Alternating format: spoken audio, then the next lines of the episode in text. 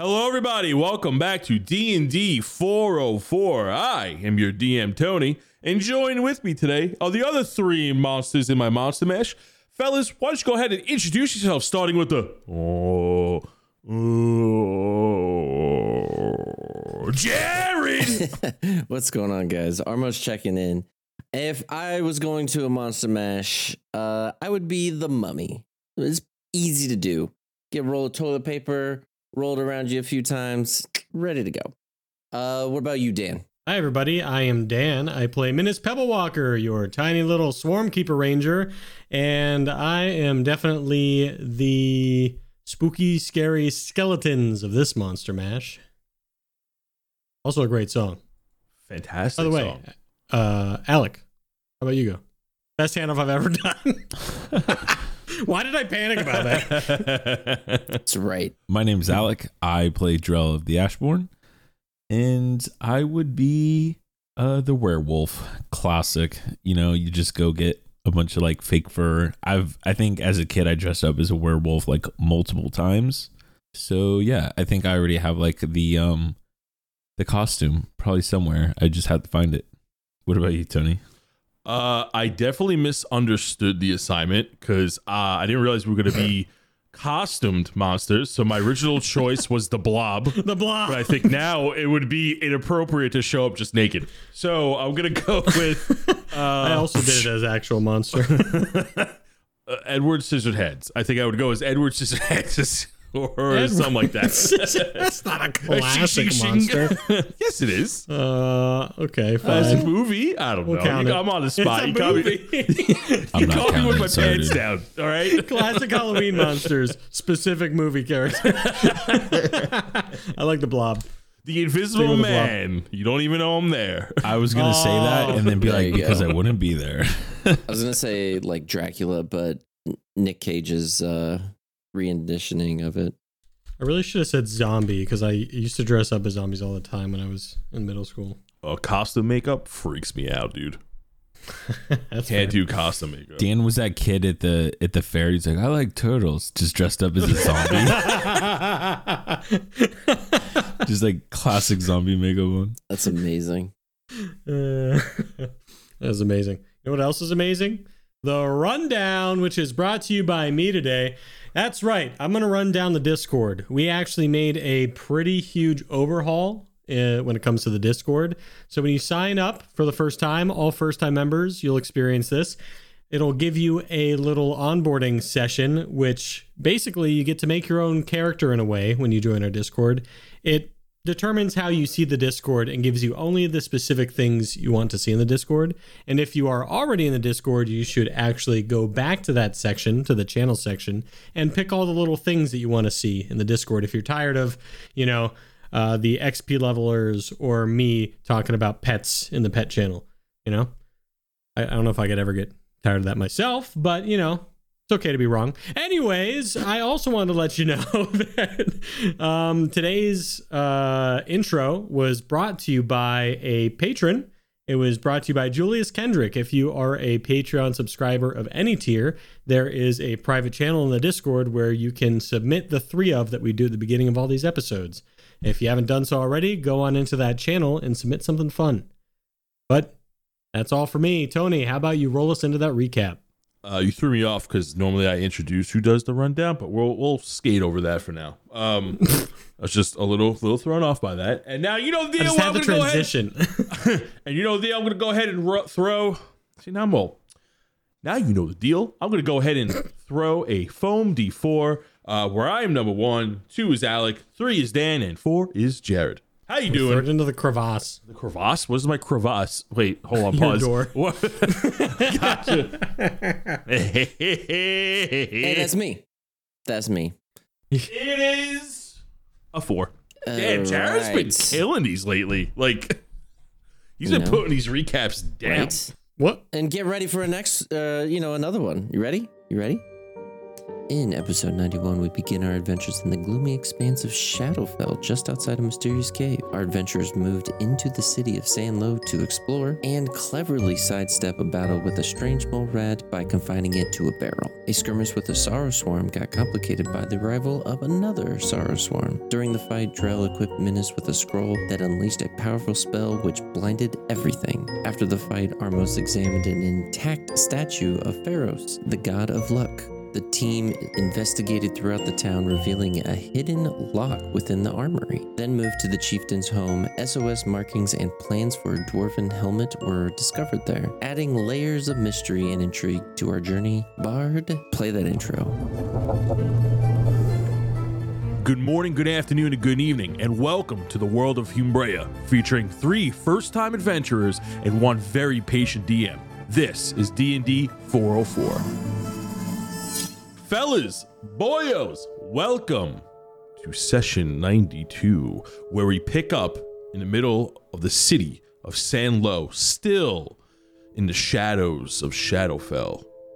You are in the center of town. You have recently discovered a satyr statue that was still propped up in the center of town, unscathed, just rusted over from the times of Shadowfell. And then you wandered into a hall type building, like a building used for town meetings or discussions, or just a large general room, where you found this giant SOS etched into one of the tabards hanging up on the wall, where there was a ledger with a sketch of a helmet resembling the helmet that Dwarak was wearing, with the phrase SOS, silence offers salvation.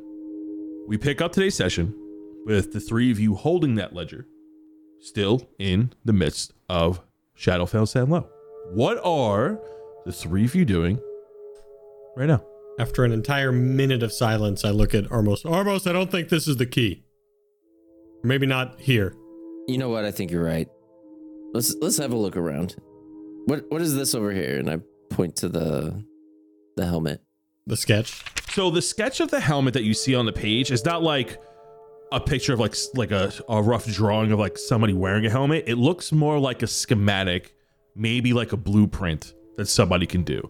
And it does look more on the side of dwarven blacksmithing than it would say Minotaur. The helmet that you're looking at does not look like Minotaur blacksmithing. It looks like dwarven blacksmithing at its finest. It looks like a dwarven mining helmet with some unique choices etched into the side. Can I do my best to redraw that same thing in my notebook? So what are you trying to do? Like, you can sketch it, sure, but are you trying to do something specific with it? Are you trying to recreate like a plan for it? So like you could hand it off to somebody? I want it to be 1-to-1 so it's accurate. Exactly, so I can hand it off to someone. We're going to take it just in case, but yeah. Yeah, give me a sleight of hand check. I got an 18 sleight of hand. Okay, so with an 18, that's really great. You make a pretty good blueprint. You have a good copy of the helmet. You feel that you could hand this off to somebody, and a skilled blacksmith could probably recreate this helmet if he had the tools. So when you recreate it, now that you got a good look at it with an 18, you notice that there are runes etched into the side of the helmet, and they look like dwarven runes. All right. And then Armos, for safekeeping, you take this ledger, I think, you or Drell, and I'll have the drawing. So now we got 2, just in case. All right. So there's nothing else in this building that's notable.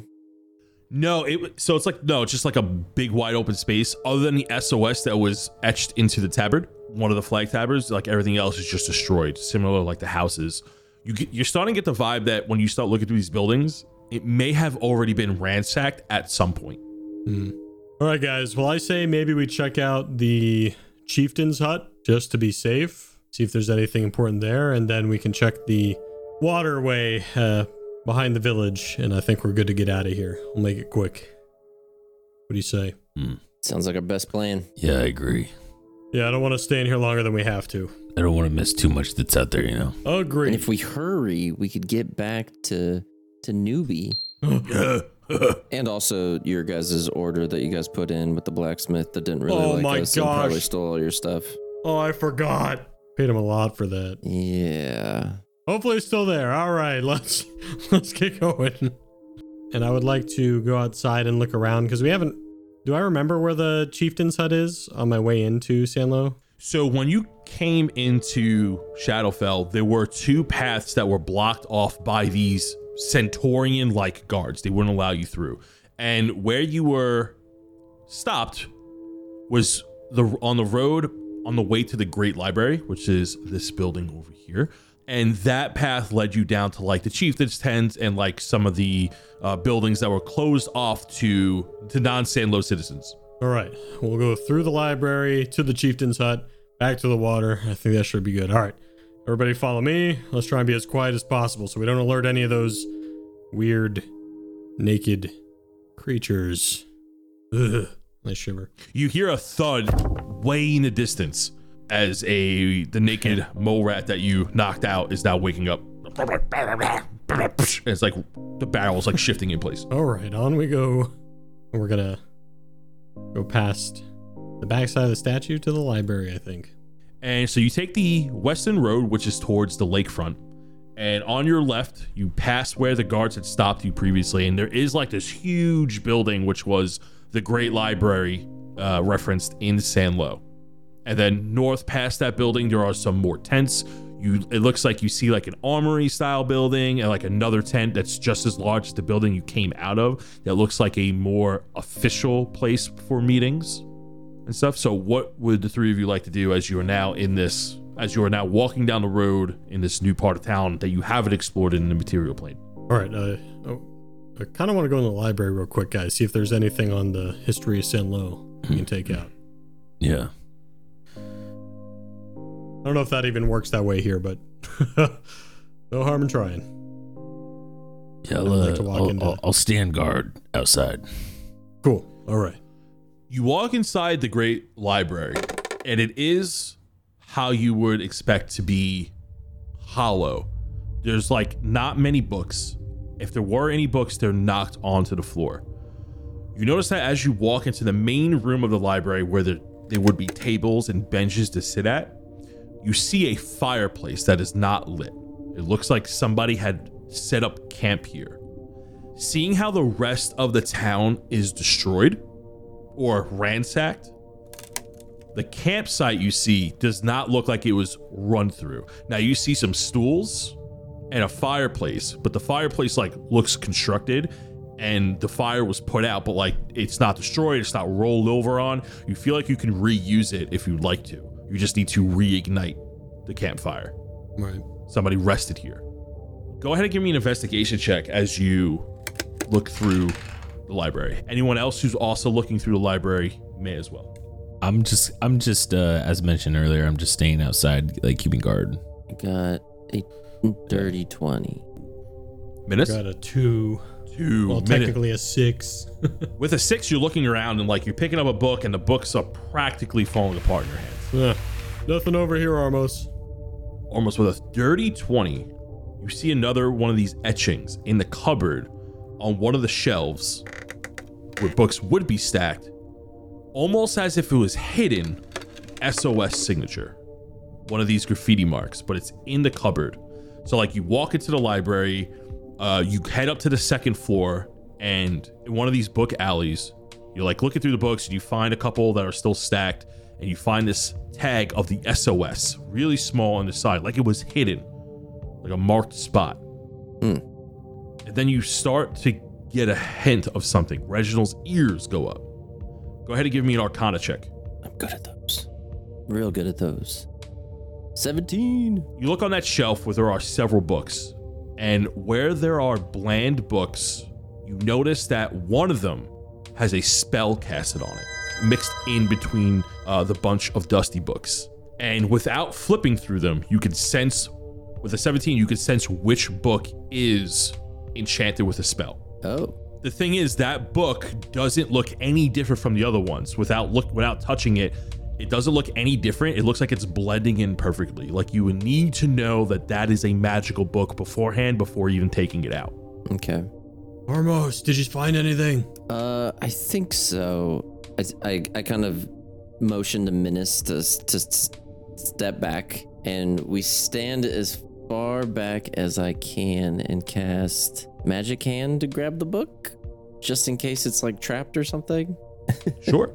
You know that the spell that's casted on it with a 17 is of the school of enchantment. You cast Mage Hand, a blue hand is extended, and it goes and it pulls the book, and then dust flies everywhere from the book. And you kind of rotate it within the Mage Hand, but nothing happens. It's just, it looks like a plain book. There's no title on it. There's no author on the back. It just looks like another one of these bland notebooks that you could write in without opening it. Well, what's the deal with that book, Armos? Getting some vibes off of it. It's got to be magic. Vibes? As he's holding it in the air, I'm like looking under it, seeing if I see anything interesting. I'm like, oh, it just looks like a normal book to me, Armos. No, there's something going on with this. Huh? What do you mean? Can I open it and sure. See what's inside? Are you opening it with Mage Hand, or are you opening it yourself? Yeah, with Mage Hand. Put it on the ground, and then flip it open with Mage Hand, still keeping my distance. You place the book on the ground with Mage Hand, and you open it up, and you start to furl through the empty pages. And the book is empty. There is no words written in the book. It's completely blank. It looks like a new, yet old and dusty journal. So, what, this is magic? What's going on here? Yeah, I'm definitely sensing something. Something's with this. Huh. Well, it's got a spell on it. Why don't you use one of your thingies? I feel like you got something. We're going to use it back in the cave. Oh. Okay. So it's enchanted. It's empty. Yeah, maybe the magic's hiding something special. And now Minnis is getting excited. Okay, I'll do Dispel Magic. So, DM the player, if you use Dispel Magic, it gets rid of whatever the book has. I know, that's what I was worried about, right? Well, first, before I do that, okay, I'm going to grab it in my hand and see if me grabbing it has any consequences. You pick up the book, and you instantly recognize the spell that is casted over it, and then your vision goes white as the spell that's casted on it is Encode Thoughts. Ooh. Hey, I know that one. As that's happening, Minnis runs outside. He's like, Drell, something's happening to Armos. I think he's dying. Wait, what? I was literally just, oh my gosh, okay. And then I'll run in after them. Armos, you grab the tome that has Encode Thoughts, a book that has no words on it, and then a white flash blinds over you as you are now looking into a memory. You're familiar with the spell because you've used it several times. A vision of destruction, burning buildings, and dead minotaurs. Screams flood your mind as large, hulking flesh beasts run rampant through the Sanlow market. Standing in the center of the massacre is a tall, black-cloaked figure with nothing showing but massive hooves and a huge ruby red gauntlet. The vision fades, and then another vision comes to. You see a satyr talking to a wood half-elf. The wood half-elf says, "I'm so sorry. I couldn't stay there any longer.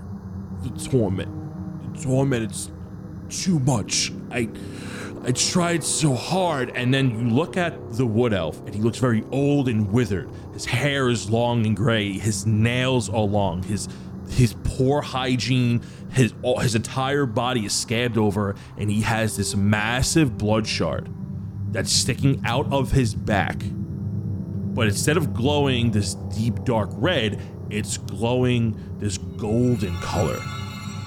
And then the satyr speaks to him, and he goes, "It's okay. Stay calm. It's okay. How did you escape? Horatio, how did you escape?" The wood elf talks, and he goes, the demons. I tricked one of them. Some of the bloodshot, the demons don't want to be there. Took advantage of one of them and used their trust, and it left through one of the rifts. I landed here. Was able to follow me. The satyr speaks. He says, "What happened to the demon that helped you?" Horatio speaks, and he goes, "He tore him apart without moving a muscle. He turned him into a blood shard, and then the blood shard flew into his gauntlet like a puzzle piece." The satyr speaks, and he goes, "We need to stop him." And then Horatio gets up, and you see his face is like half melted off, rotting teeth. His eyes are bloodshot red. And he grabs onto the satyr's fur, and he goes, "He can't be stopped. Only delayed. You don't understand. Him simply leaving causes destruction. My home, my beautiful home." And he weeps. "When he leaves, make sure he leaves. No one can get hurt." The vision ends, Armos, and you come to, holding this blank book. Oh, his eyes just went white, and I didn't know what to do, Dad. So... Oh, he's okay. Oh, my Armos, God. What happened? Okay, so he's not dying. Like, yeah, I might have exaggerated. As I shake my head after getting that crazy vision, I think I know what maybe happened here, or maybe is going to happen. I don't know. Wait, you're like a future fortune teller? Yeah, this book. Oh my God, that's so cool. Was had encoded thoughts on it, and I was able to see kind of like what I've been doing to everyone. By the way, that's trippy. I can't believe I've been doing that to everybody this entire time. It's not as fun. You know what I mean? It's not as fun. I think we're kind of in trouble here. We need to be careful. There's some black cloaked figure with a gauntlet around here that we do not want to run into. Excuse me, what? Yeah. I think that's what happened to this village, and I kind of motion around kind of everything that's going on. You do recognize that ruby gauntlet very well. Yeah. Sure you do, Armos. What? I shoot Reginald, and I'm like, oh no. Oh, is this old friend of yours? I've met him. Armos has also met him. Oh no. Oh. As Reginald is like looking at you on your shoulder, and he looks very serious. Mm-hmm. Ears pointed straight up. So yeah, black cloaked figure with hooves and a red gauntlet came through here and destroyed everything with ease. There's a wood elf, half wood elf, with a blood shard out of his back that was gold, which we have not seen yet. The satyr told him to stay calm. Horatio asked how he escaped. Supposedly a demon helped him, but or he followed a demon through a rift. Oh my gosh. Was that Pharos? Pharos was there. And that must have been, the wood elf must have been Horatio, I think is his name. Yep. That's a memory from a long, long time ago, Armos. And then the demon turned him into a gem? You look at Reginald, and he goes, "We are him. We are an extension of him. That demon was taught a valuable lesson, went back to his original state as a blood shard, and returned home." Oh. Cool. All right, we can talk about this later. How about we go on to the last couple huts here, check the waterfall, and skedaddle, because I'm getting a little anxious the longer we stay here. Yeah. I'm still kind of shooken up from trying to analyze everything that I just saw. So this book still has encode thoughts on it, but now you're just holding it. Here, I can hold it for you, Armos. Wow. Do you want to hand it to them? I don't know if I want to touch it. I mean, Minnis, if you wanna have a... I definitely do that. I'm like, I'll hold it for you. Don't worry. Not realizing the spell's still active. Yeah, if you want to have a fun ride, here you go. What are you talking about? Okay, in the bag. You're going in the bag, and I put it in my backpack and close it. Warn me next time, Armos. I guess you did, but I didn't. Wow. Yeah, my Aunt Dory told me never touch things that you don't know what you'll see when you touch them, so She's a very wise woman. Yep, pretty much. So, there's this guy in a black cloak with hooves, like a minotaur, spooky guy, had a ruby gauntlet. Oh my god, Thanos. I've heard tales of Thanos. All right, let's move on. Let's just move on, and we can talk about this a bit later.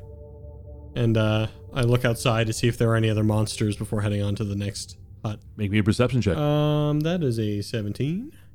With a 17, you don't see anything. You just see the broken earth of Shadowfell. I got a 25. You don't see anything as well. It is quiet, but you do hear the thuds of a barrel far, far away of one of these naked mole rats. Oh, jeez. All right, we're going to go to that next. Is it an armory or whatever is closer?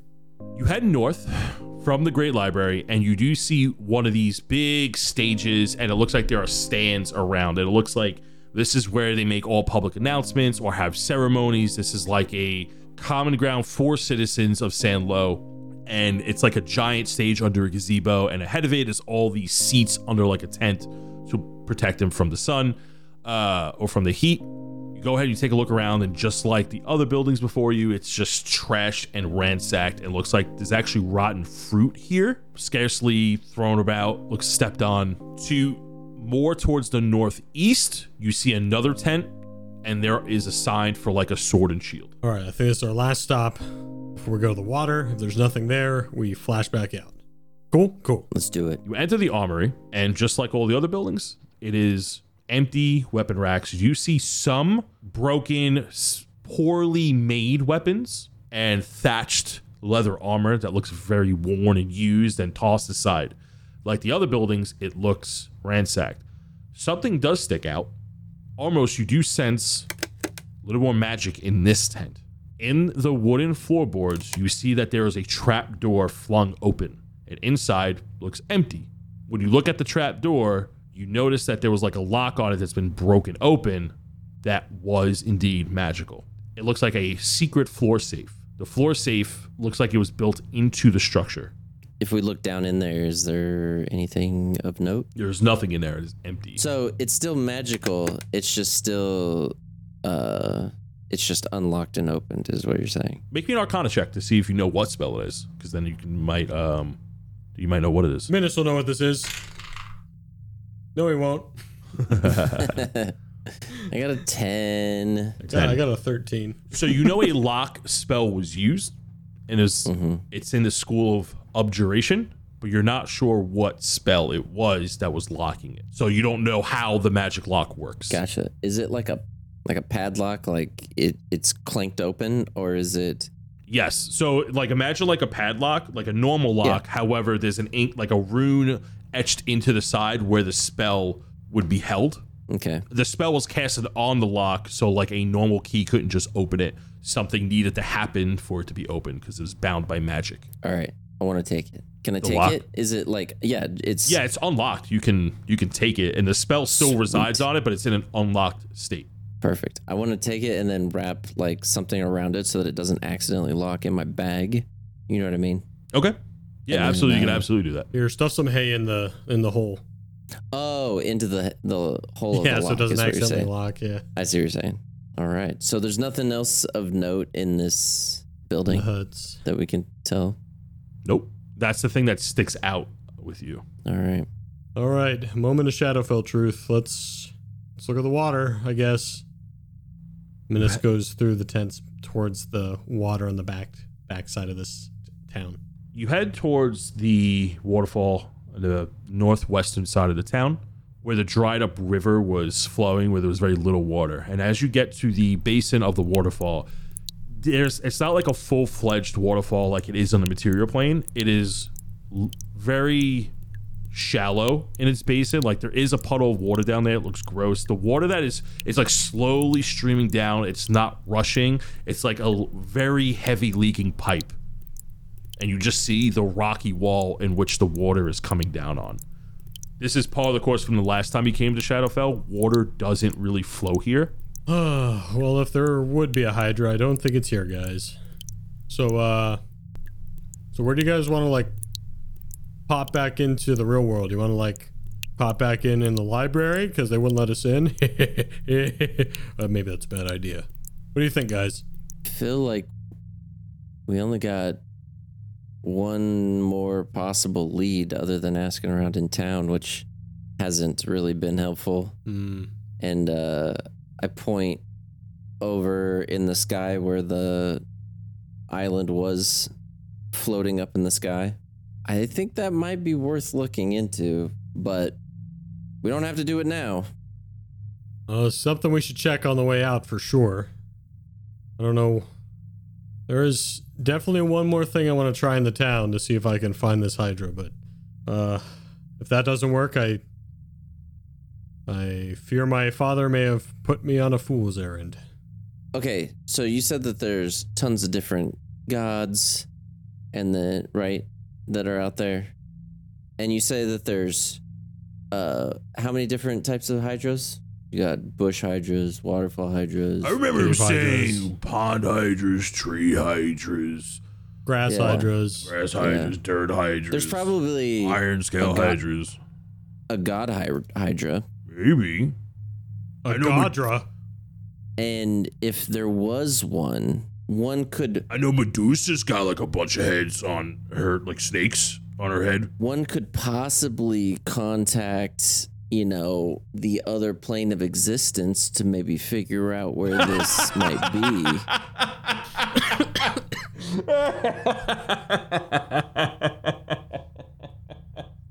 You made the joke. You made the joke that there's so many damn hydras, so I'm just living in your world now. Listen, you're right. Well, you're right. And this is, you're right. I guess there's the possibility that there's a god hydra. God hydra. God of all hydras. All right. Well, how about we pop back into the town? You guys can pick the spot, and we'll flash back out of here. Yeah, I think we should maybe find an alleyway or something. I don't know if we want to just come back across in the middle of town. Yeah. Okay, so no library. Minnis, we could, have a nice little meeting with the chieftain. And maybe he knows something. Or you can see your girlfriend. Ew. Compare notes. Wait, you have a girlfriend, Armos? No, you. Me? Oh. Yeah. I don't know what you're talking about. So, I don't know. I don't know the best course of action, but if we do use the opportunity of being past the guards... The problem is getting out, though. Yeah. Oh, yeah. Absolutely. We'd have to lantern out for sure, but... I don't think we have much oil left. Oh. I think we have one more trip, one-way trip after we use this. One-way trip? Like we can come back in and we can't get back out? I think so. Oh, no. Yeah, we probably should have asked them for oil while we were in the cave. God. Well, I guess let's pop out near the water. It won't be suspicious if we're just over by the river, right? Mm. There's a little lake. I'm being honest. I don't really know what to do.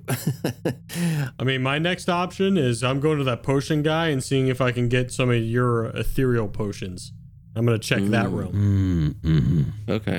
And then if that doesn't, that doesn't work. I don't know. I'm praying to my God. I'll just try and get divine intervention or something. I don't know. Because it said that it was here.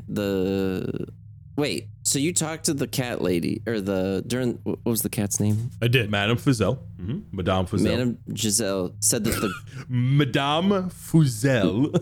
Oh, okay. Madame Fuzelle said that the Hydra was here, so it definitely exists. In Sanlow. So, it's got to be here somewhere. Mm. So we know that it definitely exists, or otherwise she wouldn't have lied to us. Maybe. So what? We gotta search high and low for this thing?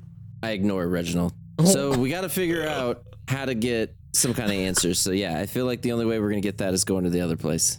Yeah, maybe some people at the bar will know too. We'll go to the bar too. Yeah, potion bar. Check out the shops. Get our armor stuff if it's still there. Yeah. I will go apologize to. What was her name? Numi. Yeah, that was her name. I can only imagine what she wrote about you, Minnis. What? I can only imagine what she wrote about you after you stood her up. I didn't like stand her up. It's not like I just left her there. I sent her a note. Yeah. Oh no, she seems kind of excited to meet you, Minnis. I mean, you did set up a date and then last minute cancel. Yeah. Oh. You wrote a Dear John letter, which is a little weird. I don't like what's happening here. I'm going back. You guys can come or not. And I go towards the water with the lantern. I'm with him. Give me 5 seconds. Oh, okay. Well, just imagine she's like, no, it's okay. I didn't care. And then it's like, she's like trash talking them in her journal or something. All right, back we go. Minnis, you take out the lantern. You ignite it. The world begins to bend, contort, and begin to fill with life as the dead trees around you quickly blossom into this lush, beautiful green jungle environment. You see the water, the dried out pond in the market area begin to fill up with this beautiful, blue, lush, gorgeous water. The trees around you are full of life. You're seeing all the wood restore back to a healthy state. Ripped books are flying back onto the shelves, and you see all the buildings once again in their mighty glory. You are back in the town of Sanlow. However, it is nighttime, and it feels a little bit warmer than last time you were here. Oh, no. We weren't in there that long, but it's still not the best. Wait, it just feels warmer? Like we look around, everything else seems fine? Yeah. It doesn't feel like it was, so when you came here, you were like in the winter time. You are in a tropical island, so it was like hot, musty, but like now it's a little more warmer than normal, even at night. So it is nighttime. Right. You're not really sure how late it is, but the moon is high in the sky. Oh my God. Late evening, perhaps midnight. Well, we need to sleep. Bar? Yep. Bar. Yeah, I could definitely use a drink. Why don't you pour us a pregame on the way, Drell? Oh, perfect. As we start walking. Yeah, I pull out some of the brews that I've been working on, and I hand them over to them. Like, these are the good ones. As the three of you walk through the town, you walk past the great fountain, and the water is flowing through. You see that there are some people by the docks on like a night shift. The skeleton crew, but they are unloading and moving things along. You do see some other ships in the dock. They weren't there when you came in. Some are larger.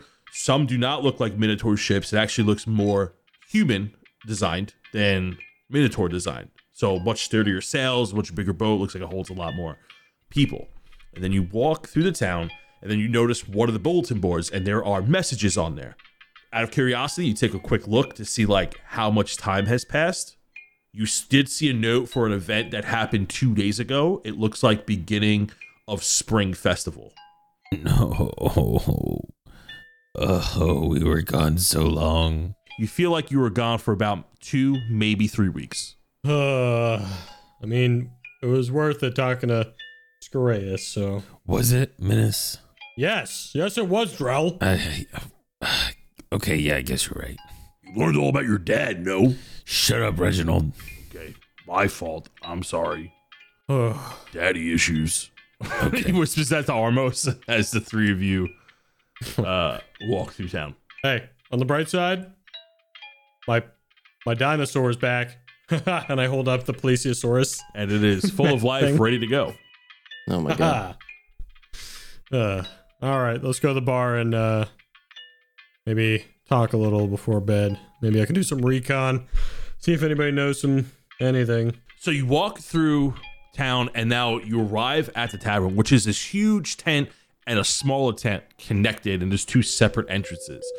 You walk past the smaller tent first to get to the main tavern, and you can see inside through the flaps, and it looks like there's a bunch of beds in there, like set up like a hostel. And then you walk past, and you see some torches lit up inside, and it's the Tavern of Milk and Honey. You walk inside, and there is some figures. There are some people all the way on the edge of the tavern drinking to themselves. They're quietly drinking. There's three of them there. And at the tavern bar, you see that there's this big Minotaur, very happy, very smiley, very bubbly, despite being so late into the night. And classically cleaning one of these giant wooden tankards with a rag, and you see that he's like humming to himself. As the three of you walk in, he instantly notices you. He goes, "Oh, hello, travelers. Bit of a late night to be wandering around town. I don't recall you checking in. How may I help you?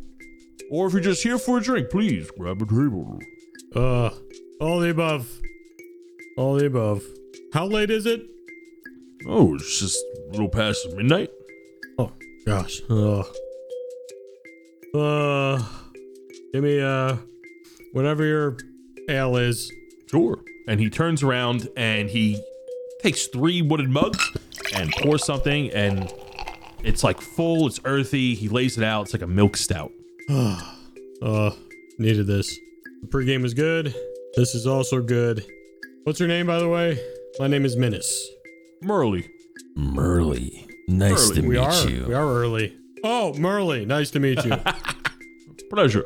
Although, I guess you're not from here, child. Nope. What tribe do you hail from? Oh, I'm from the Ivory Boulders over in South Trillis. Ivory Boulders.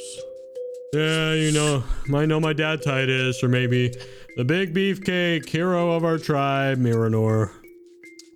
Nope, neither of those ring a bell. Oh. Pardon me, and no disrespect, haven't heard of you. Perfect. That's cool. It's my favorite type. And I take a big drink of whatever. The ale he sent us, or gave us. It's a really good milk stout. I drink so much when I put the mug down, I still have like a milk mustache. Is the tavern like full, or is it pretty? It's scarce, very empty. So if there's anybody staying here, it's going. They're probably sleeping in the next tent over. And there are three cloaked figures in the corner, drinking to themselves, not talking. Would you go ahead and look over? They look like orcs. I do a perception check to see if they're being shifty or looking at us. Go ahead and make an insight check. I got a 12. You don't notice anything out of the ordinary, other than the fact that they have their cloaks on and their hoods are up. They are orcs. You can tell by their green tinted skin. One of them is like a little bit darker. They're not like the three same shades of green. They have various colors about them. You do know that they're wearing plated boots, and they are wearing armor where the cloak is not hiding. But they're not talking to each other, and you don't get any other signals that they're being shifty or suspect, but they are like recluse to themselves. So, Murley, what do you got to eat around here? Oh, sorry. Actually, yeah, let's start with that. I'm a little hungry.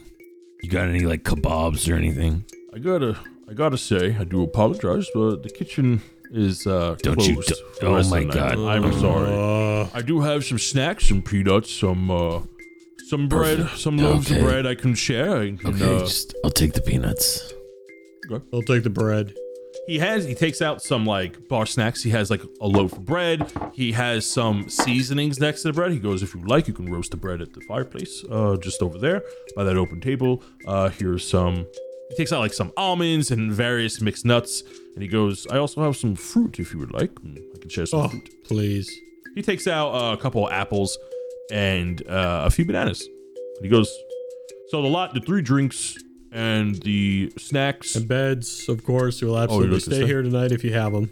So we do have a hostel type setup. It's an open arrangement. There are some guests sleeping there already. So if you do retire for the night, please. I respectfully ask that you keep quiet as our other guests are awoken. You can take any free bed for the three of you. It'll cost 2 gold. And lodging will also include the food that you have here within the 2 gold. Oh, lovely. And I just slapped down 6 gold. I appreciate your patronage. And he takes the 6 gold and he puts it in a bag on his hip and continues to clean. And here's a tip for your kind nature, and I put 4 more gold forward. You see that he pushes it back, and he goes, "Simply too much. That is too big of a tip." Oh. The 6 gold you give me is more than enough, and that'll cover you for the 3 nights. Well, just know that we appreciate the hospitality, Murley. And you. I want to chat him up. Yeah. Be like, "Hey, we're on a hunt for a hydra. Has there ever been a hydra in these parts? Multiple heads, crazy crystals. I haven't seen a Hydra that doesn't have multiple heads. Not the bush kind. The crystal kind, though? But, you know. Crystal? No. Can't say I've ever seen a crystal Hydra. He looks at you weird. He smacks his lips. He's like, I mean, I think about last year we had a Hydra come ashore from the docks, actually, which is rather strange. Huh? They tend to be a little bit smarter than that, but, you know, town guard made quick work with them. Town ate pretty good that week. Okay. Oh, by the way, the chieftain around here, what's he like? Chieftain Callie? Well, she's good. She's a strong leader, mostly well-liked. She doesn't really come out of the marketplace or let alone this tavern unless something urgently needs her attention. She, you know, stays in the northern part of town. Unfortunately, I don't think... respectfully give you the time of day. She doesn't normally talk with outsiders. She's just more of a busy bunny, so to speak. I'm brushing over that he keeps calling everyone outsiders, and it infuriates Armos, but that's okay. What? Hey, you know, we're new here. What's up with that statue? It's so strange that it's just, we saw people like spitting on it. Seems like a weird thing to do. I'm sorry. What statue are you referring to? The broken one. The broken one that's in pieces that everyone is really mad at and spits at, and obviously is a thorn in everyone's side. Oh, that statue? That one? Yeah, almost looks like the god Pharos. My eyes go wide. Inside check. I got a 10. I hope you guys do better. I got a 10 as well. 5. It was the breathing that really did it for me. With a 10, he looks genuinely confused. He goes, we don't have any statues in town. What? I immediately get up and leave the guys there, and I go out and can I see it from outside the tent, or like if I walk down the street? Make me a history check. History? What? 19? Mm-hmm. It takes you a good 5 minutes to remember where the statue was. And then you finally find it, and then sure enough, there is a broken down statue, exactly how you saw it last time, which destroyed from its like knees up. And the plaque where you read how you found out its name is completely smashed in, like there's no words written on it.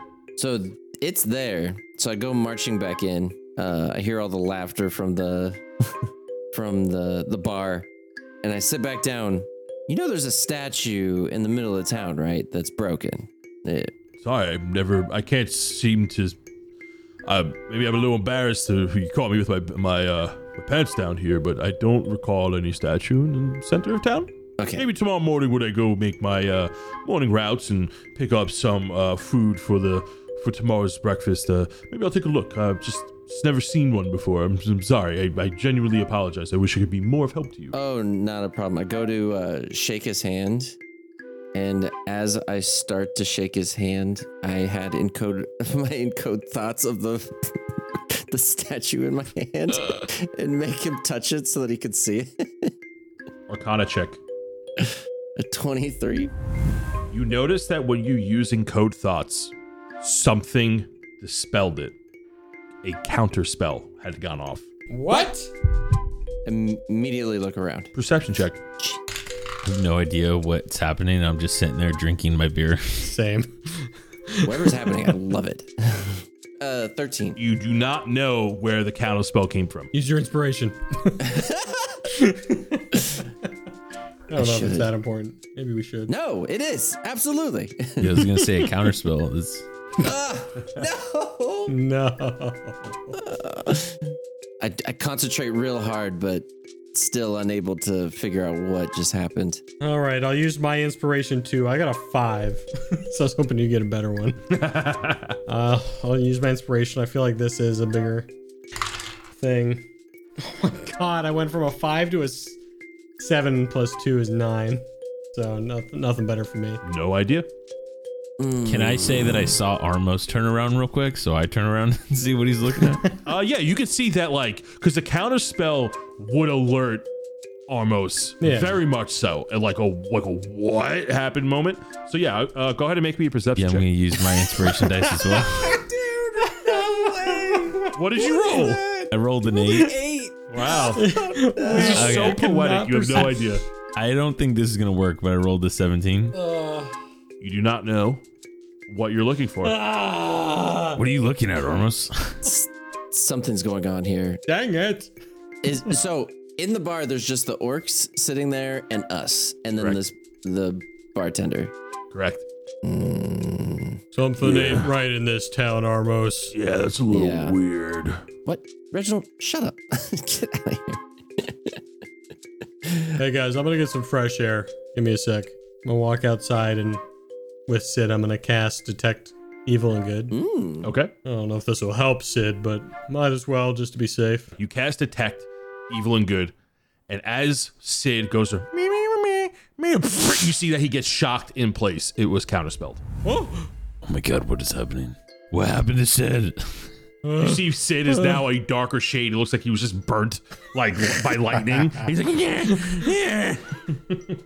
Oh my God. Oh, Sid. Shiza. So he was outside. I'm going to try and cast it again. Sid, keep trying. One more time. That's all we need. And he's like, gets shocked again, and as it gets, sure enough, counterspell. Okay, can I counterspell the counterspell? Yes, you can. So you don't know what level it's technically being casted at. So go ahead and make me a roll. You have to go ahead and roll. Hey, you mind if I get another aisle? I feel like we're going to be here a while. Absolutely. And pours it from a barrel. And slides you another milk stout. Oh my God, I rolled a one. Dark one's blessing. You see Reginald is like trying to drink from like your half empty one, and he goes, well, he doesn't want my help, so I mean, who am I? I just give him his powers, Drell, you know, but I know, right? Oh wow. Disrespect. Reginald hiccups. I got a 21 then. Your counter spell fizzles. That's a high spell. What? Was there a level 10 spell? Technically, does it exist? Actually, I can't really give you any more information at this point. It's fine. Oh my goodness.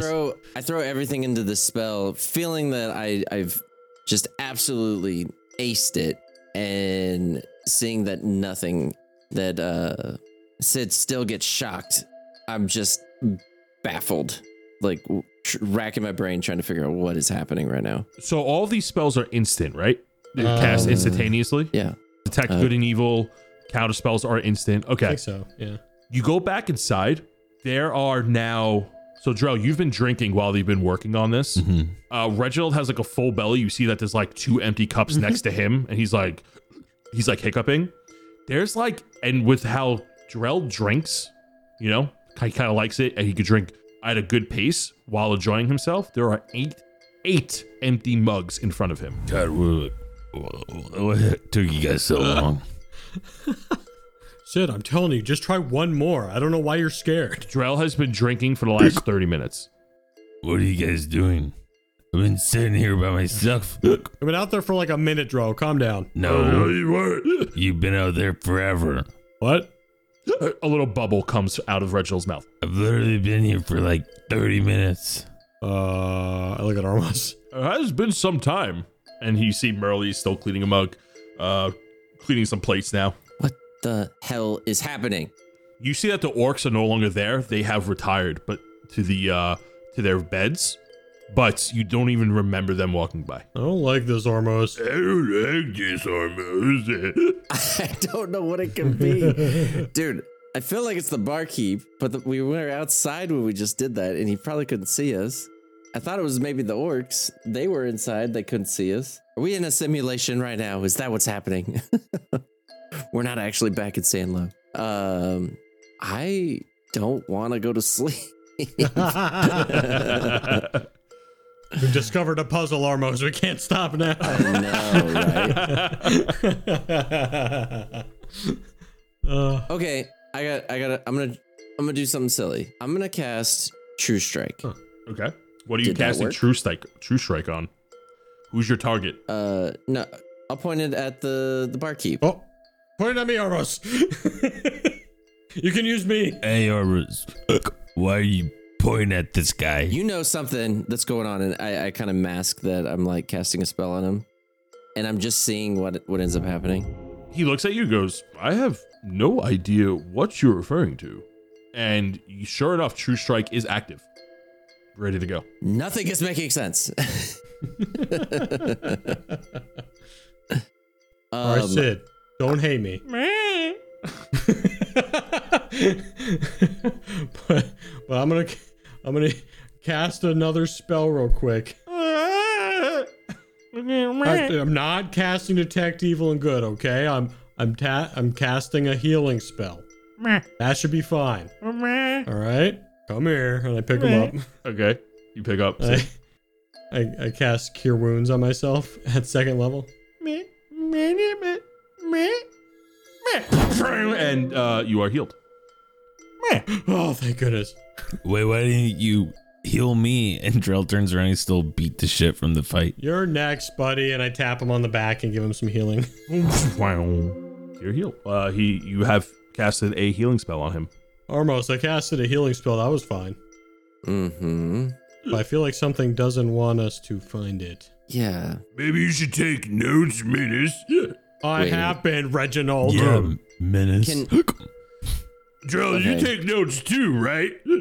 So you can compare notes? Yeah, I take notes and I lean over to Reginald. I go, no, I really don't take notes. I just tell him that. Wait, I think I have an idea what's going on here. If I go outside... I go outside with Armos. Do I notice anything staring at us? Perception check? Oh, man. I know this is it. This has got to be... God! Seven! I think I got it figured out, but I don't know if I'm... Armos has it figured out. What are we looking for, Armos? As you stare into the night sky, as you're like trying to look around, even with like a seven, you don't feel like anything is looking at you. You do not feel like you're being watched. However, for a moment, you rub your eyes and you see this black cloak staring in front of you, ruby red gauntlet with tiefling-like horns sticking out of the cloak, and then you blink and it's gone. Armos, pull your book out. Oh, Minnis, you were staring next to him doing the same thing, right? Yeah, should I do a check? No, when you see Armos freaking out, you see something similar, except you see a black cloak, ruby red gauntlet, minotaur hooves, and big horns, bovine horns sticking out. And like both of you like blink for a second, and like it's gone, like a visage. That was Armos. Yeah, that was the. Okay. Mm. This isn't good. No, it's not. I don't want to go to bed now. I'm gonna do one more spell. Sid, you're good. I can handle this. And I take out my feather and I'll cast Detect Evil and Good with my feather instead of Sid. You see, as you go to cast a spell, the light dims within the feather, and the spell fizzles like it was counterspelled. All right, Armos, I'm going to bed too. You go back inside, and there are 5 more beers in front of Drell. Oh, goodness. Drell, how many ales did you have? Drell, I don't even understand. Like, he summoned me, right, to this place for revenge, right? And then gets mad at me for giving him the powers of me, greater mighty demon from Balloon, right? 7 wings, awesome powers, right? Great evil, and you can do all this blasting, pew pew pew, look at me, I'm Armos, pew pew pew pew pew, and then he gets mad at me that he has to hold up his end of the bargain.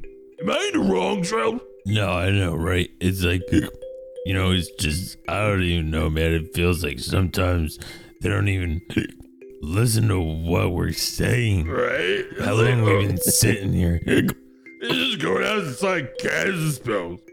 And I tried to help earlier. He's like, I'm not even listening. I'm like, I didn't even say that. Hey, guys, we're going to bed. Make sure you drink some water before you go to bed. Also, Reginald, I think your boss is outside. I'm not here. And he hides in one of the cups, and you see the cup like topple over. Yep. I'm going to go to the an empty cot in the next room. You're going to be able to sleep right now? Armos is so wired, freaking out. No, but I want to lay down. You want to go into the hostel. So Merlin goes, okay. In the footlockers in front of the cots are blankets and pillows. please use what you like. There is a lock and key in there, so if you would like to lock anything away, you know, it is an open room. We are not responsible if anything is taken. Please, we have had some thievery in the past, I'll be blunt, but it has been some time.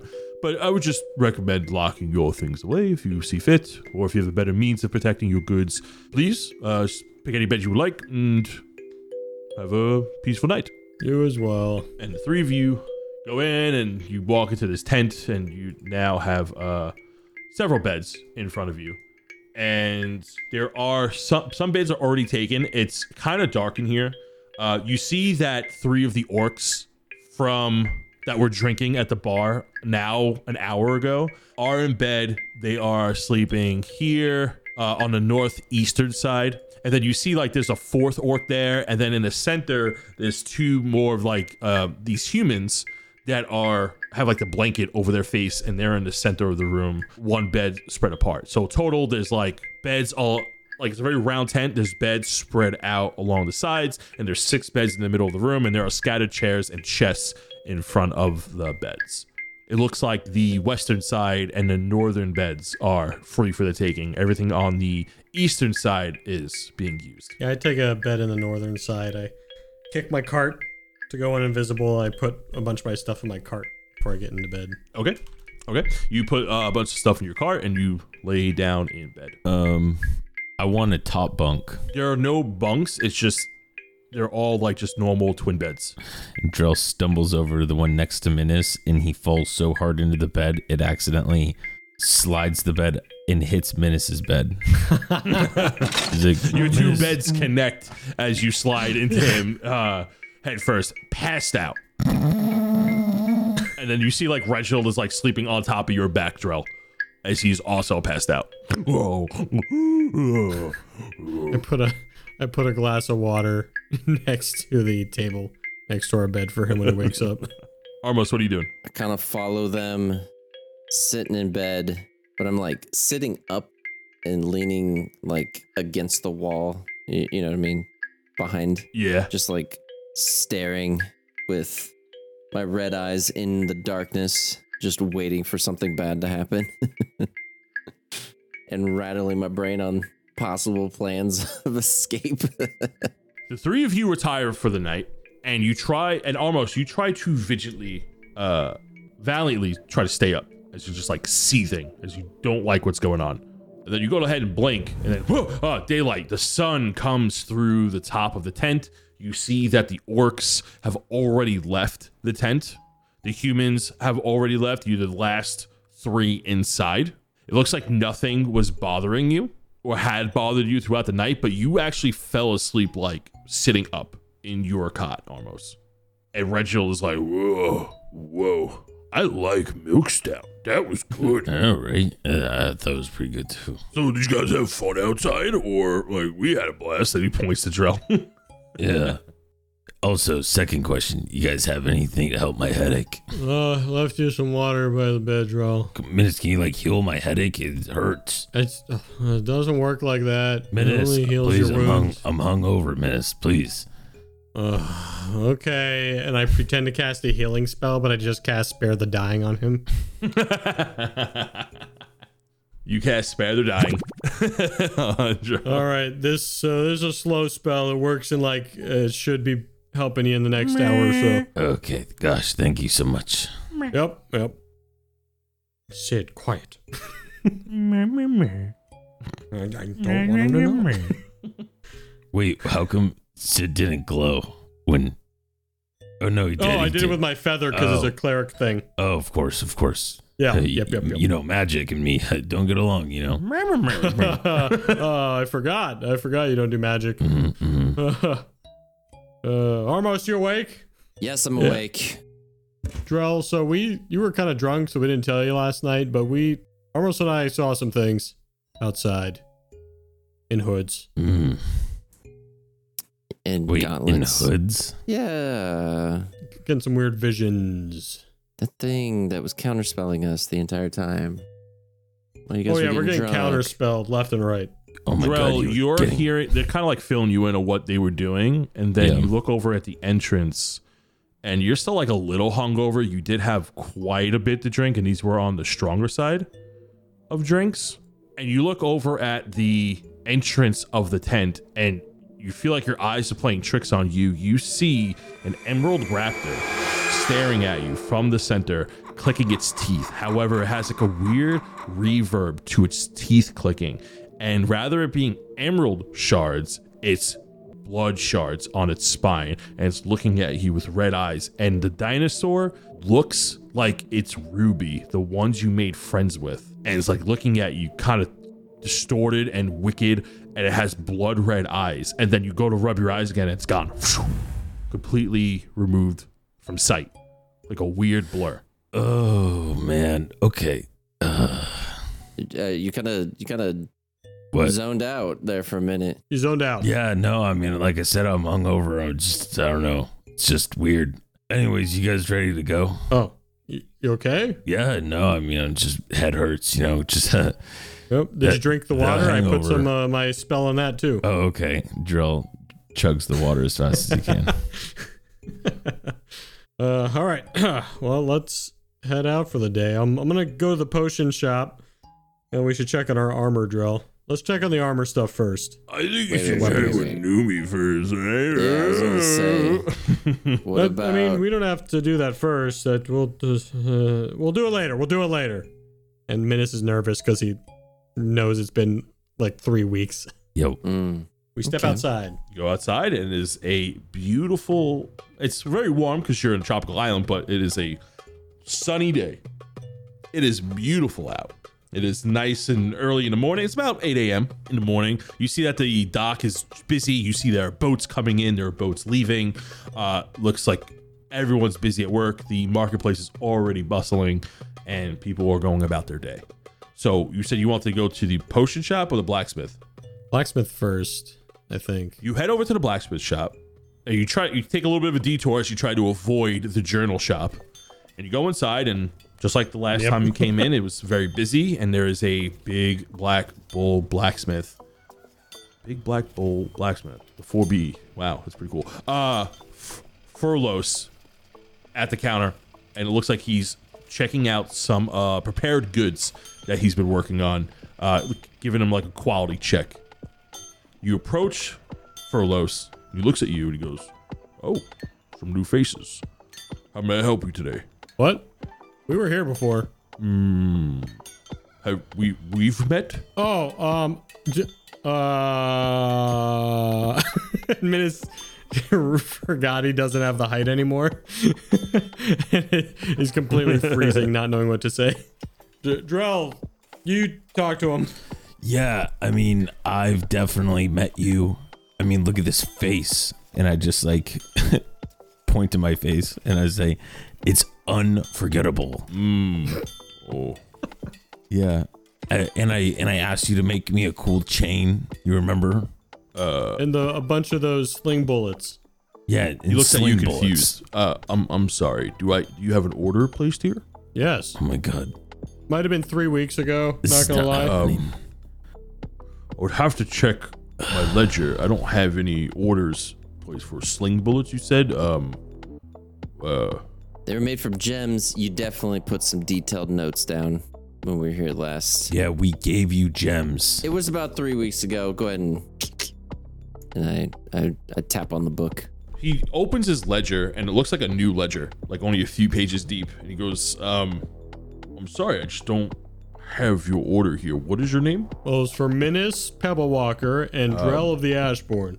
No, I don't seem to have your order here. I'm sorry. Did you speak to one of my apprentices? What the heck? Did you speak? No, we spoke to you. He looks around and he drags one of his apprentices over, and he's like, has a side conversation with him. He goes, "Have you ever seen these travelers before? No, I know they're outsiders. Have you seen them before? No. Okay, dude. I think you'll remember this. We were asking about a certain dwarf.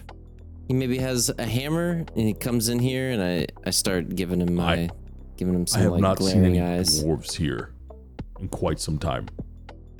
About, and when was the last time you saw that? Months. Because that's the last time you saw us. Your perception at times terrible. That's what I'm thinking in my head. We'll be on our way after maybe purchasing some goods from you. How do you have any? Again, apparently, I'm not buying anything from this guy. He's got short-term memory loss. I can't even. He stole our gems, and now he's acting like we're brand new, and he doesn't know us. Watch your tongue in my shop. And you see that he stands up, and he is huge. I'm not in your shop. I'm standing outside of it. I'm not in your shop. I'm outside of it. You see that he huffs and smoke comes out of his snout. Leave my forge. I say, I'm going to, but only because I want to. And I blow out my nose, and it's just nothing but snot. What's with that guy? Got any sling bullets made of ethereal gem things? Out. Ah, okay. I run out. You hear that after you leave, you hear like a box break in the shop. And you hear muffled words. Goes, outsiders. Oh, what's his problem, Drell, huh? Okay, I think people in this town either we're not where we left from and we're in like the fucking multiverse, or everyone in this town has amnesia. We're about to find out, because we're going to the journal shop. But the guy yesterday in the tavern couldn't remember the statue. Now this guy doesn't remember us. Yeah, something really, it's really like weird. It's like everyone got their memory wiped or something. All right, let's go to the potion shop. Let me buy the things I need before we start asking him questions, though, because I need some stuff. Okay, but how about this? You walk up. Wait, oh, no. I think we need to go to the notebook shop first. And then the journal shop. No, we didn't have to do that. I'm going to go to the potion shop first, and Minnis runs away. Because Minnis, it's the ultimate test. We will literally be... Well, Minnis, no, I can't hear you. I grab him before he tries to leave. Minnis, if it's the ultimate test. If she doesn't recognize you, we know there's something wrong. Oh, no. Oh, no, she won't recognize him. Look at him. He's small. He's fine. We got to go to the potion shop first. That's why he wants to go there. No, it's fine. I need ethereal. I don't need those. I need the ethereal potions. It has nothing to do with that. And I run.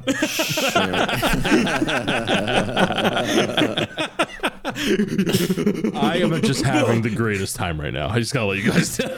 I burst into the potion shop. I need some potions now. You go into the cured brew, and you see a tall, skinny minotaur, wizardly type, and he is selling potions. He greets you, and he goes, well, hello there. Welcome to the cured brew. How may I help you? Do you remember a minotaur kind of like me with red hair coming in here 3 weeks ago? I see a lot of bless you. Bless you. Yeah. Bless you. Great job, right. Potion shop. Hopefully you don't sneeze into the bottles, you know what I mean? Yeah, you should dust more in here. You should maybe cover your mouth. Oh, it's allergies, you know, the changing of the seasons, you get some allergies, right? Yeah. It's that swift thistle, right? I do apologize. He takes out a handkerchief. He blows his nose. He goes, he puts it back in his pocket, very snotty. He goes, I've seen plenty of minotaur children about, just like you. The red hair kind of reminds me. Yeah, I think I've met you before. Oh, what about this guy, Drell? Ah, yes! Big human. Swift thistle. Oh, yes. Oh, hey guys, he remembers. That guy stole our money. That guy literally stole from outsiders. The other guy. I say that under my breath to Armos, so the guy that doesn't hear us. He definitely remembers us. Mm-hmm. Well, first off, do you have any potions of etherealness? Oh, that's not out of my range. I don't have any on stock, but I can surely brew you some.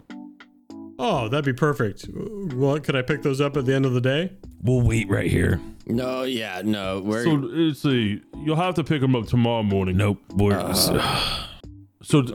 here's the deal. He he drags you over to like the other side of the counter, and he shows you his brewing station. He goes, it's simply not a rush order type item. It genuinely needs to brew and then settle over time. For these type of potions, especially ones that deal with realm shifting, they need to sit. Otherwise, you know, you are ingesting these. You want to make sure that they are ready to be used. Yes, yes. All right, I'll place in an order for three. Certainly. Yeah, and while I have him away from the others, near the brewing station, I give him a note that says, "Do you have any enlargement potions left?" He looks at it and he goes, "Certainly. Go ahead and roll me a d4." Oh, it's a 2. He has that many, and he looks over. He eyes Drell and Armos, glasses halfway down his nose, and he looks at him through the top of his glasses, and he looks at you, readjusts. He goes, "I have 2 of those in stock, and I can give them to you now, or I can give it to you tomorrow, if you like, with your order." Those ones I'll buy now. I'll put an order for the other ones, though. It'll be $7.50 each. Yep. The ethereal potion will be $600 each. The duration is, on the ethereal potions, the duration is 1 hour. I mean, while we're here, how many health potions does he have? Health potions are kind of like a general good for a alchemist, so you can buy as many as you would like, within reason. Okay. Within reason, but there's you're able to buy a significant amount if you'd like. We'll just take 6 greater. What's the cost? What's the damage? $2.50 each. A 6-pack will get you a free one.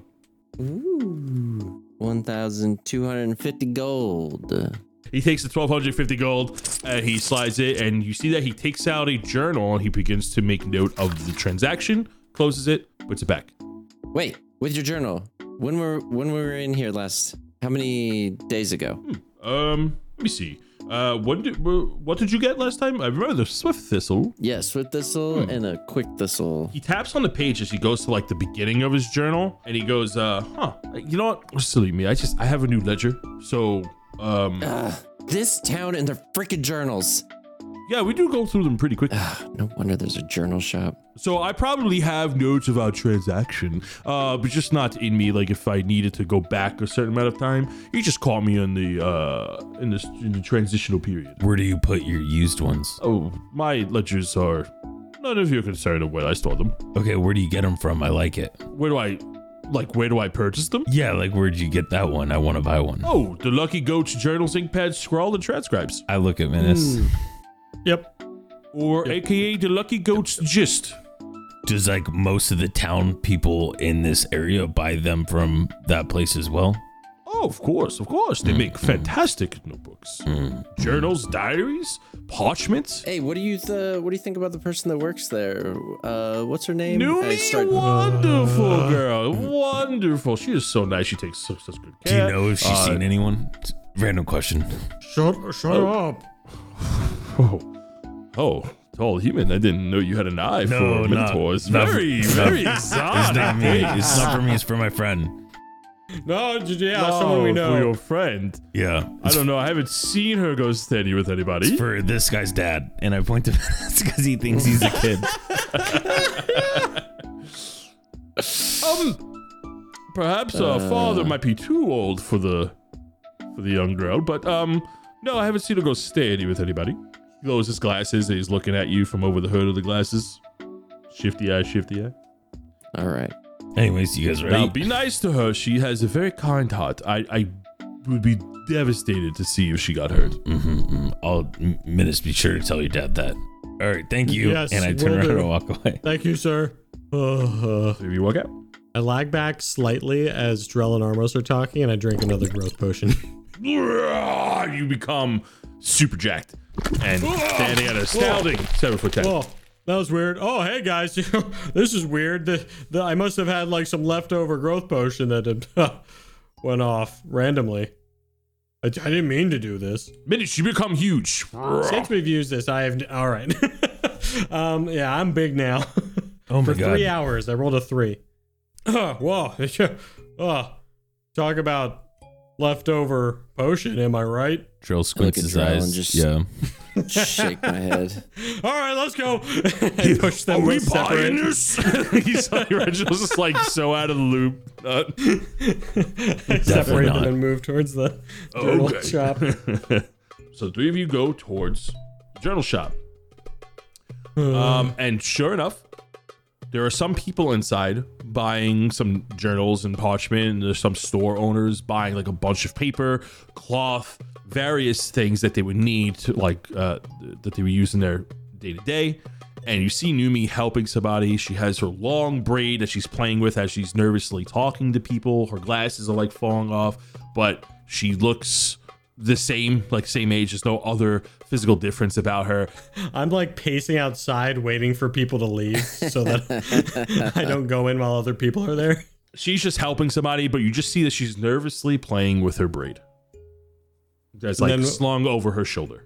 Yeah, and then as soon as like people leave, or at least enough people where it can just be like mostly us, I walk in very sheepishly. Hi. Her eyes grow wide and she goes, "Oh, Minnis. Did you get my letter?" "I did." "Oh, thank goodness." She like looks left and right. She bumps into a table.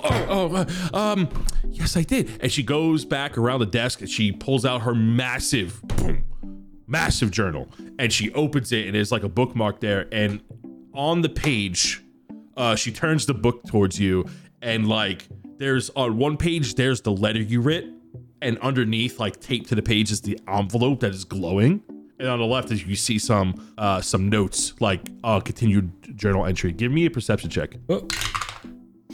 That is a 15. With a 15, you see a little line drawn to it. It doesn't. So this is like a comment that she's making a comment about the note that you made, right? And she has like a line drawn to it, and at like a footnote, you see because it's a slightly bigger text than her normal entries, and it says "smells like him." Oh, I had something left over for my breakfast. Sorry.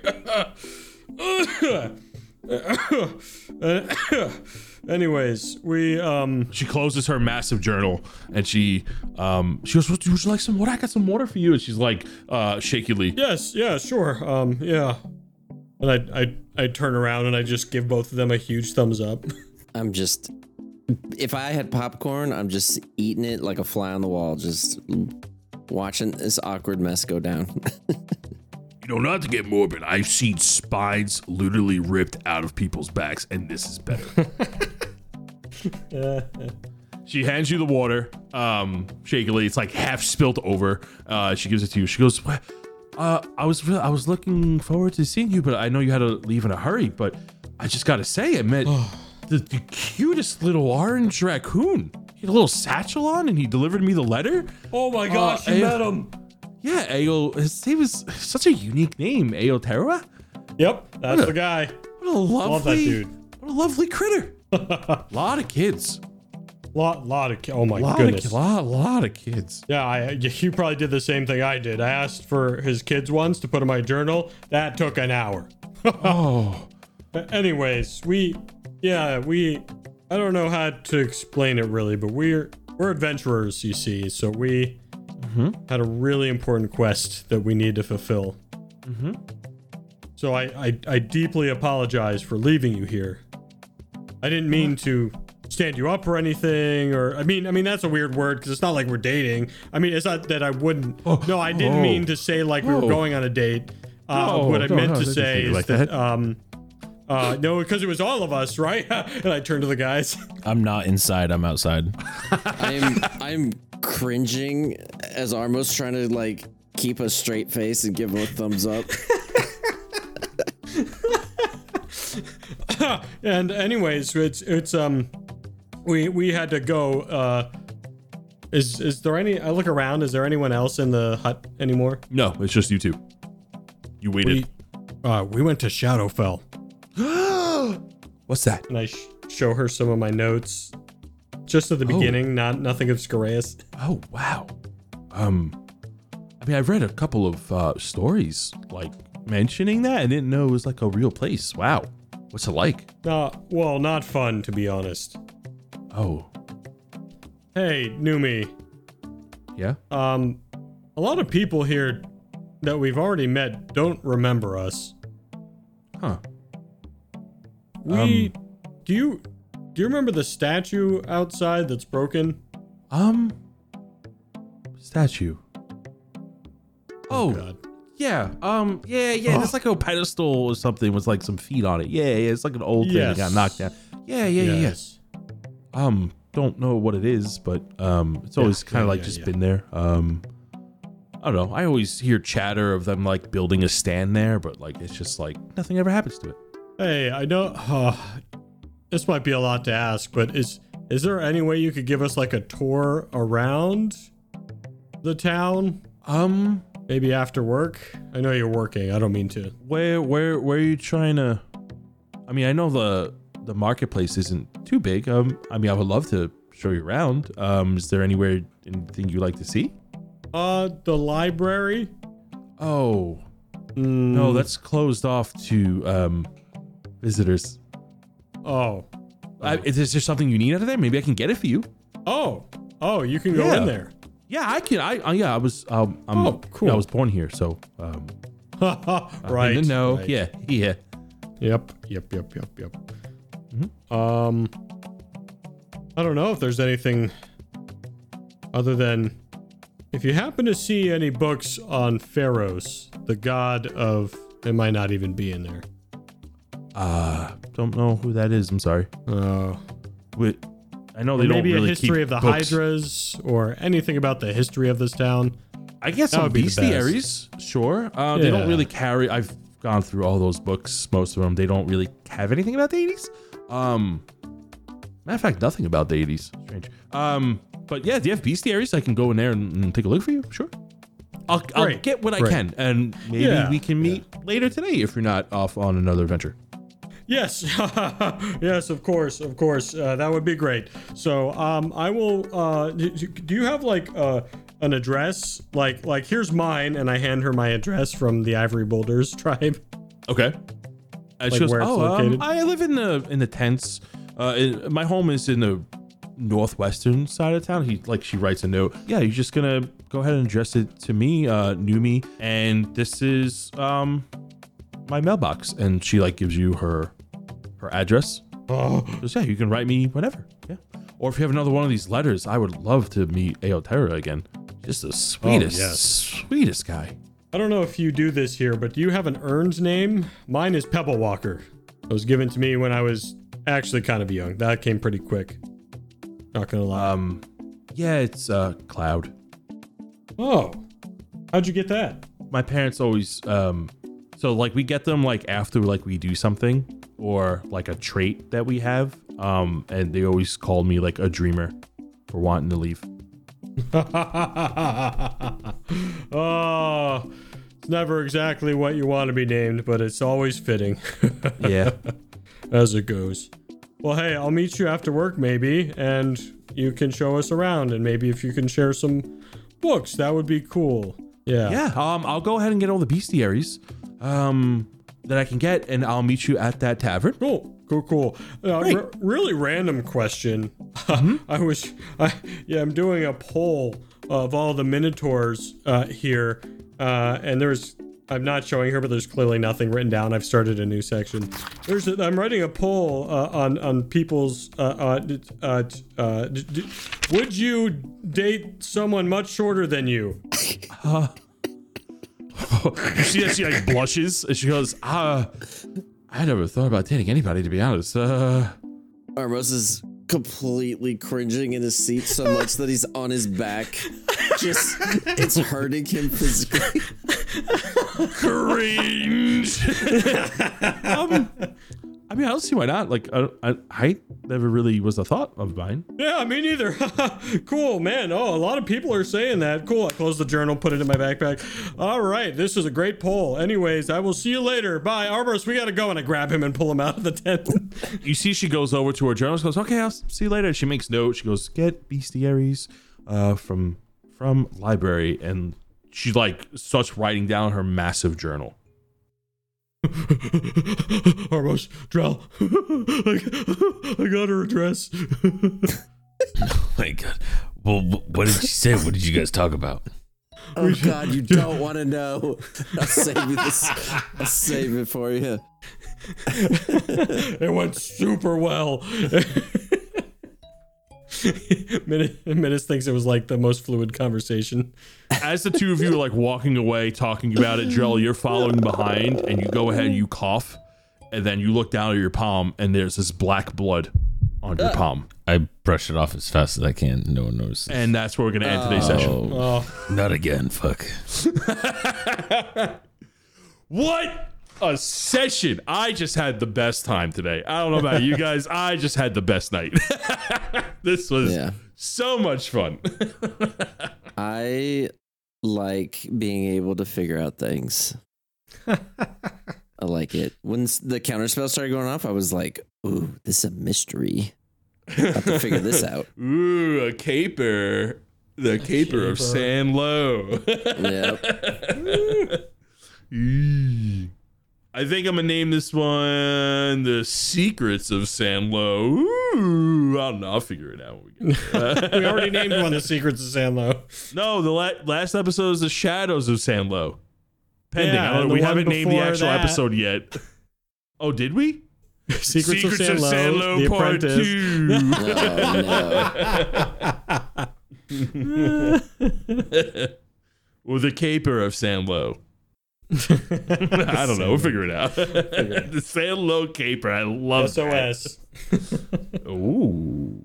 Ooh. Oh, man. This is... Oh, I'm having so much fun with this. It's just like the conclusions you guys are like trying to figure out. I love it. It honestly tickles my my DM brain. It's the best. Yeah, we have a lot to talk about in the after show for sure. A lot of stuff happened. You're gonna want to catch that one. If you're curious where you can watch, if you're curious where you can listen to the after show, it is on Patreon. Link is down below for all Campfire and higher members.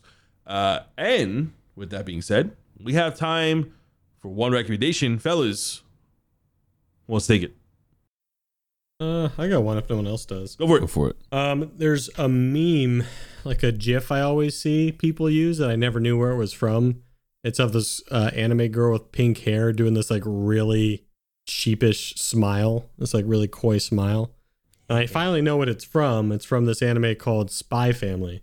I started watching it, and I thought it was going to be really bad, but it is really popular. It kept getting recommended to me, and I saw my friend was wearing the shirt, so I was like, I'll watch this dumb show. It's actually not a dumb show. I find it hysterical. It's about this spy that is given a mission that he needs a family to complete. And so he ends up forming this really bizarre family with, like, he goes to an orphanage to get a child. Jesus. And she has, like, special abilities and stuff, and it's absolutely wild. That's awesome. Spy X Family is what it's called. Yeah, Spy X Family. It's such a highly rated anime, too. Yeah. It's, like, really out there. It's so good. I know exactly what GIF you're talking about. It's just, it's so good. Yeah. Well... With that being said, we're going to go ahead and move on to the Patreon supporters. Thank you so much for listening, hanging out, and joining us on this thrilling mystery ride. Fellas, why don't you go ahead and say goodbye, and we'll see you next week. Later. Bye. Welcome back, everybody, to another Patreon shout-out, starting with the Blood Shard Bandits. A small fox peeks its head out of a giant footstep. Morgan Ulthil does the same. Hero and companion look towards their target, then back at each other with a worried glance. As silent as can be, the two hunters flank their prey. Washed in shadow, the beast can be seen breathing deep in sleep. It was not a giant after all. Artemis and Kemi Joe leave the Wildside Tavern in good spirits. You never knew Sir Jofferson could act so confident. The two barmaids even came along for the journey, as they are headed towards the Lucius Farm and Vineyard. Something feels off, but Artemis can't seem to put his gauntlet on it. Rocco the Croco continues east, not sure exactly what he will find along the way. After a half day's journey, Rocco stumbles upon a young Kuotoa seemingly stuck in the mud. After reaching out to help, bang, chop, whack! The little guy hits him with a butterfly spin and swift strike to the jaw. The last thing Rocco sees before falling unconscious is a small ribbon waving in the wind. Baby Dread peeks out from behind the Mandalorian. Wait, wrong show. The Dread, in his young drow form, holds tight to his mother. She picks him up and runs, shouting for someone in the distance. Peering over his mother's shoulder, Baby Dread watches in horror as the green flames spread like wild magic fire. The door closes just in time for Alara to force Julius into a duel. The tension is palpable as a ceramic tumbleweed made from the vase Minnis destroyed rolls by. Alara shifts her foot along the floor, shifting to a more optimal stance.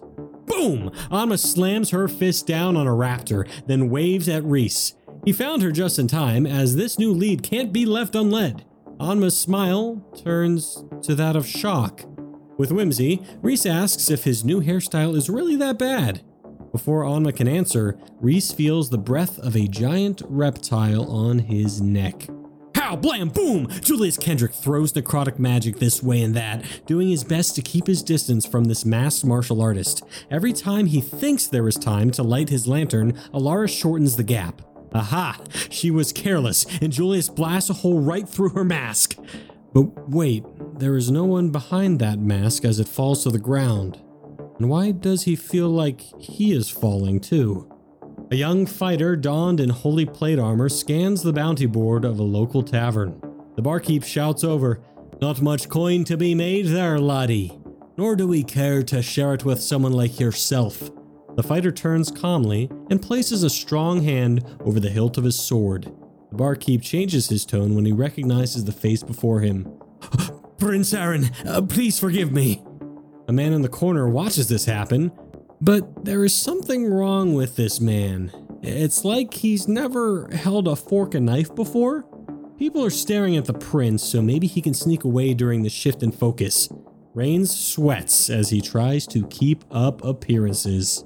Rommel sets up camp close to a portless shore of the Kambuki Isles. Sample after sample, he collects rocks, dirt, and bark, and takes note of their strange similarities. It is as if the terrain in this area shares a heartbeat with the plants rooted into it. He prepares a ritual on the ground with materials he collected. Let's hope he got the math right.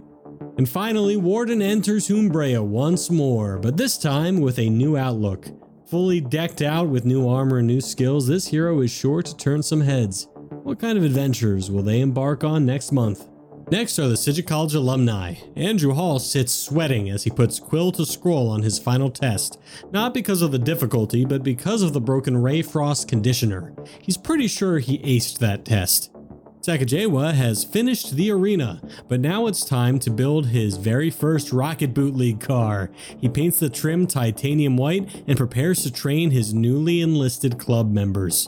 Patrick Wennerstrom, or should I say Punk, runs from the Red Guard, his bandmates close behind.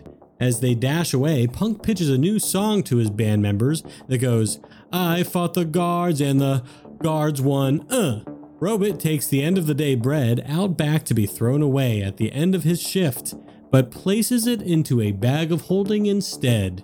It is said great cities are built on great foundations. St. Chaos is trying to cut a distribution deal with Lelouch's farm and vineyard, but has hit a bump in the road. Their head winemaker wants to meet in person. St. Chaos is now wondering if he can obtain a true polymorph spell with his wine-drunk rat army. Scoot Dude finally got back to us. I mean, Tragar Meltmetal is spending his last summer studying in a dusty cave, a few miles just outside the Sidgwick College. He's the first in his family to go to college and also the first goblin to ever get accepted to the Sidgwick College. Sergio Rodriguez frantically looks for the missing blood shards that he was supposed to be guarding. If he doesn't find them, he can kiss this job with the Red Guard goodbye. What would he even do if that happened? Next is Sly, the Were-Raccoon. Sly follows an armored guy, a gnome, and two barmaids out of the Wildside Tavern. They should make easy targets. And last but not least are Humbrea's heroes. Abdul-Rahman begins brewing his new anti-theft potion to actually thwart a thief this time. Alex Dredd questions the first person he meets, looking for clues on the anti-theft potion thievery. Caleb Schneider feels a bit weirded out that this random guy would question him in the middle of a duel. However, Johnny Tar uses the distraction to his advantage and lunges towards Caleb. In Dillmore, Man with Glass waves his new patron goodbye as he prepares to leave the store in search of this anti-theft potion. Odamel doesn't really understand all these new techniques, but tries her best to follow the Rocket Boot League match.